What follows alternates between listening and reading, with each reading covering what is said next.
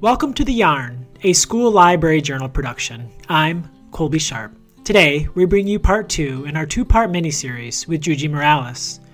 You can check out part one by visiting our page on the School Library Journal website. Just go to slj.com and you'll find us under the blog tab.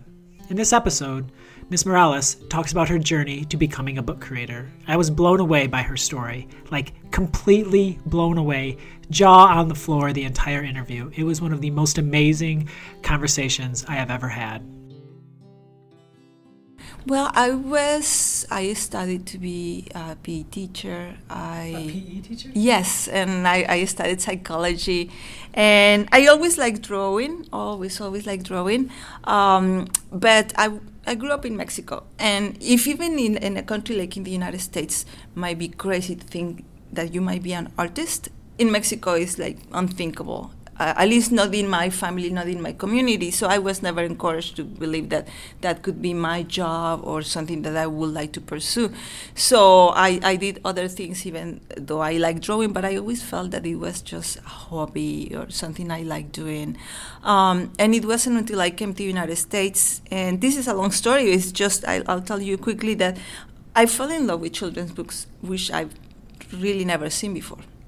You know, we do have children's books in Mexico more now than when I was growing up, but we didn't really have a children's literature. We, we, we had some, some books. I had magazines, I had coloring books, but I never had books per se.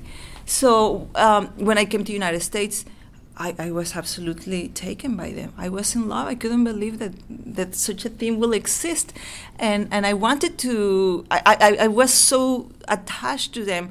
I was learning from them. I was learning how to read from them. I was learning how to speak in English from them, and then um, I was learning what I wanted to do. You know, coming to the United States and leaving everything behind as an immigrant.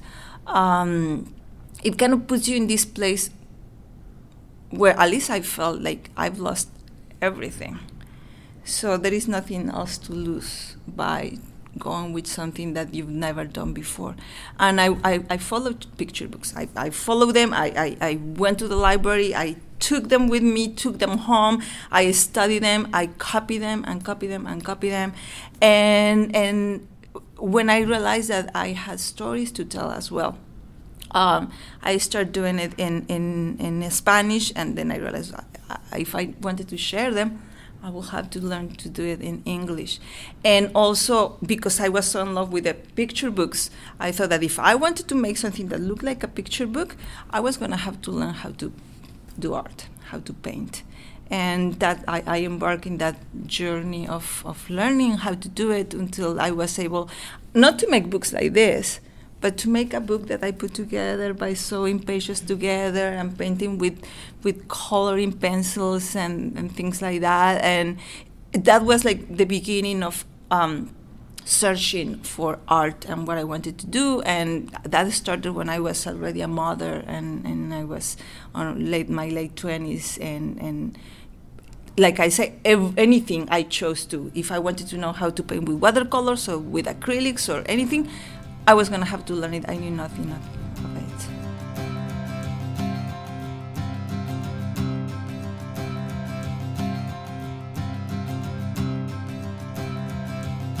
I, I bought my first set of paints and brushes and I bought paper and I will bring the books that I took from the library and try to emulate the way that some people painted. Like I, I, I love David Shannon when I was learning, you know, because you could see the different layers that he does when he paints.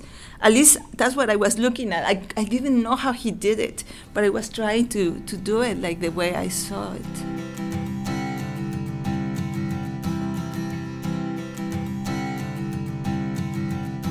You know, it was like going to, back to school, except it was right there in, in my house, in this tiny space. Uh, we will eat, I will clear the table, put the paper, and try to work. While sometimes while my son was taking a nap, so it was like not a lot of time. Um, and sometimes while he was right there next to me, uh, but it was like going back to school. It wasn't. It wasn't magically it, uh, immediate. Like like I knew what to do. I had to do it and try again and again. I I will make a new drawing and a new one and a new one and, and just continue. And really, one of the things that helped me the most was to copy, was to learn from all the other people who were already, already doing what I loved.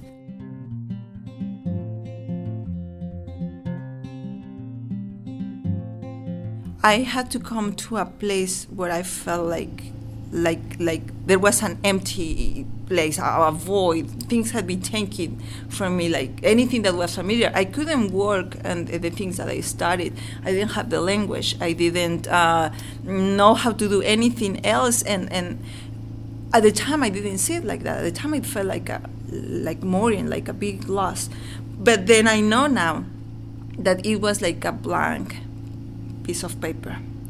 And there was nothing I could lose. I already didn't have any of those things. So I just I, I just risked it and I was able to to take the time to I mean to decide that I was going that's what I was granted to do. I wanted to do that. I want to make picture books.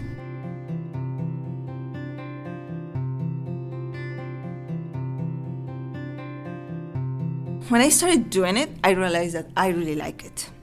And at the beginning, I was doing these booklets, kind of, uh, because I learned to do that from a book at the library. Actually, you know, I, if I wanted to learn, even I even did like handmade paper for the covers. You know, they, you, I found a book that tells you that you use your blender, you boil some water with the paper. And, and boil it and then add the things and then you can make the paper. I did all of those things. And uh, and eventually I had my own books. I could say like, here is my book I made. But the more I was doing it, the more I realized that I really love it. And then I, like I say, you know, I um, I realized I could I couldn't share them. I was living with my mother-in-law the first year I came to the United States, and and she saw me doing these these little books, and she said they could make a great present for um, for your son's grand, grandparents here in the United States. Um, can I copy them? Can I make a copy of them? And I said that yeah, she could make a copy of them, but they were in Spanish, so she sent them to them in Iowa. and that's the presents they got for that Christmas for, for me, for my family. And uh, but they couldn't understand them. And like the more I was doing, the more that I realized because really when I was doing them, I was doing them for my son. I knew I had things I wanted to share with him. I was doing them for the, for him. But then, as people saw that I was doing this, uh, I realized I, I couldn't share them really. So I, I decided to go and start taking some classes, not in learning how to speak or write in English, but to make stories in English. So I, I, I took. Um, a creative writing class for for example. And and and uh, it, you can hear my english now. I mean it's never going to be perfect. Imagine in that time it was even less so. Uh, but with those that little English that I had, I I tried to create my stories uh, uh with with whatever language I could manage, um, and you know, in a way, English became my first language in writing even though it was so imperfect, even though I was going to need a lot of help and a lot of editing and everything, it became my first language in writing because that was the first time I even attempted doing any stories.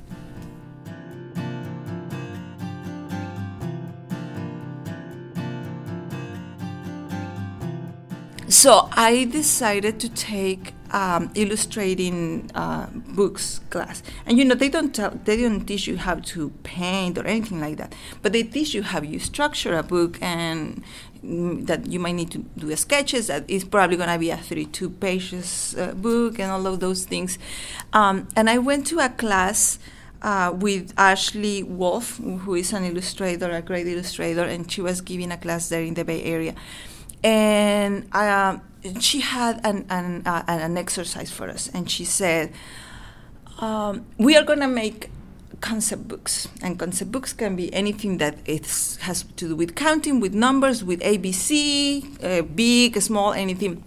And I think uh, uh, think about what, what you want to do your book about and you have one week because it wasn't a writing class it was an illustrating class. So just bring a story make up anything or whatever you have and we are going to start illustrating this.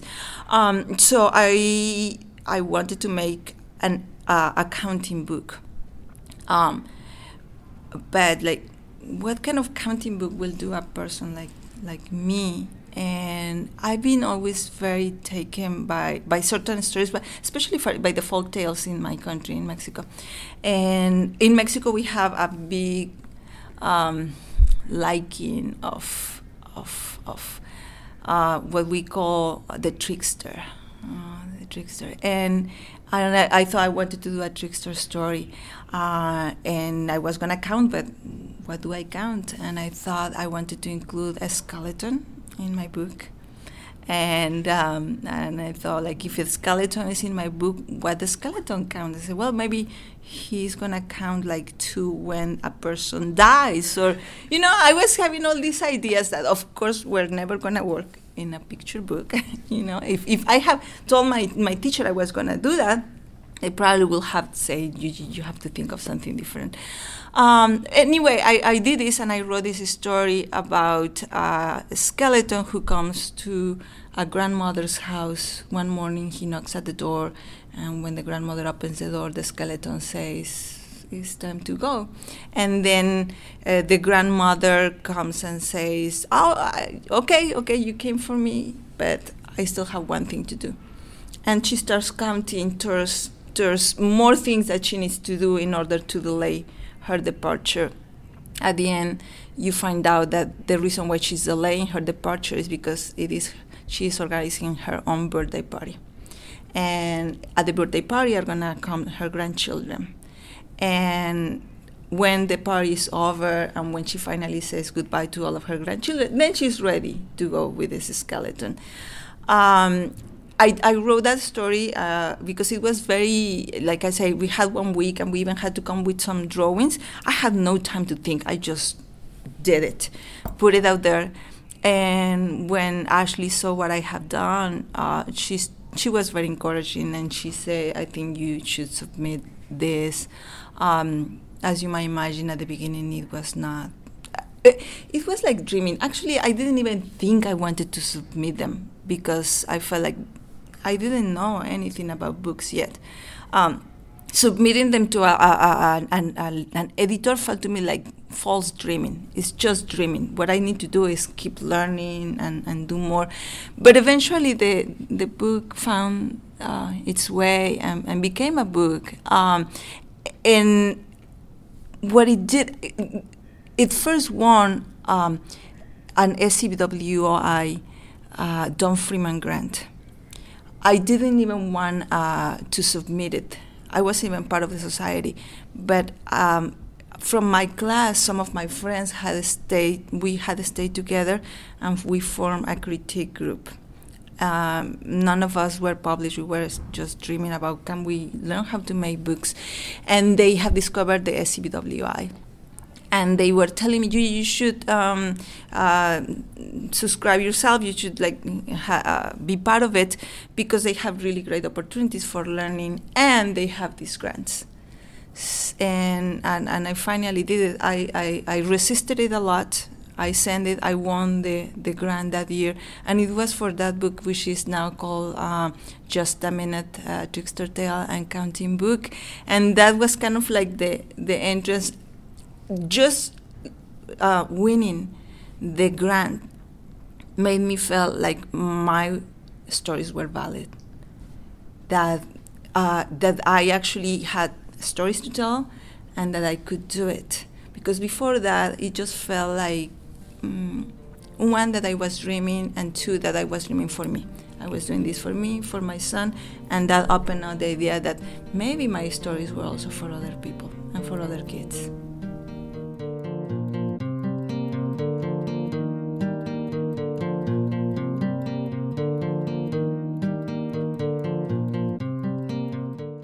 This is my life. I, I cannot see myself not doing anything different. And when I when I stayed in the United States, I wasn't happy. I wasn't happy about staying, and I wasn't finding what I wanted to do. Um, I, I, except for being here for my son and my family, I didn't feel like there was a real reason for me to be here. And I remember going uh, to a school much many years later and someone asked me about like so how did you come? And and I I, I, I started talking about this story. And she said it was it was a school librarian. And she said I can hear that it was very painful for you to stay. I said but you know what? I'm glad that you did. And when she said that when she said I'm glad that you did I realized that I am very glad that I did as well. And that that's the path that I took. I wouldn't change it for anything in the world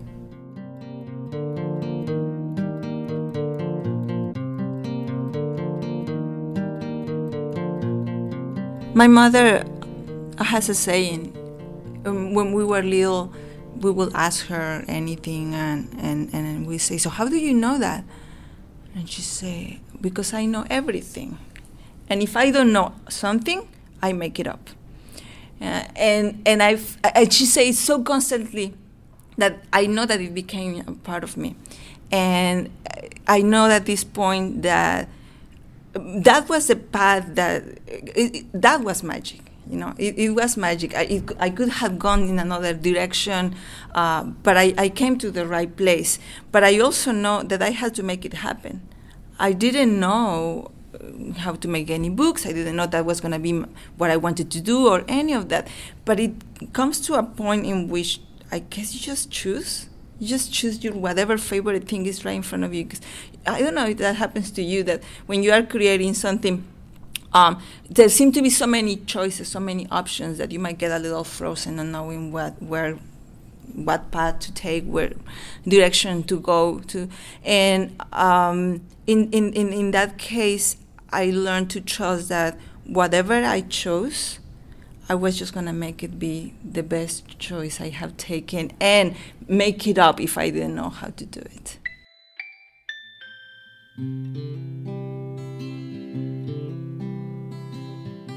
Thank you for listening to this episode of The Yarn. It means a lot to us. A huge shout out to Philip Stead for creating our theme song. Thanks, Philip. It's awesome, just like your books. One of my favorite parts of working on this show is that I get to do it with my good friend Travis Jonker. Travis, thank you so much for editing all of these episodes, for fixing my mistakes, for making it sound smooth. You are an amazing editor and a wonderful friend. And congratulations, Travis! You were just named one of the top librarians to follow on Instagram by Scholastic. That's awesome, dude. Way to go. We'll be back in a week with National Ambassador for Young People's Literature, Gene Luen Yang. Thank you so much for listening. I'm Colby Sharp. Have an awesome day and happy reading.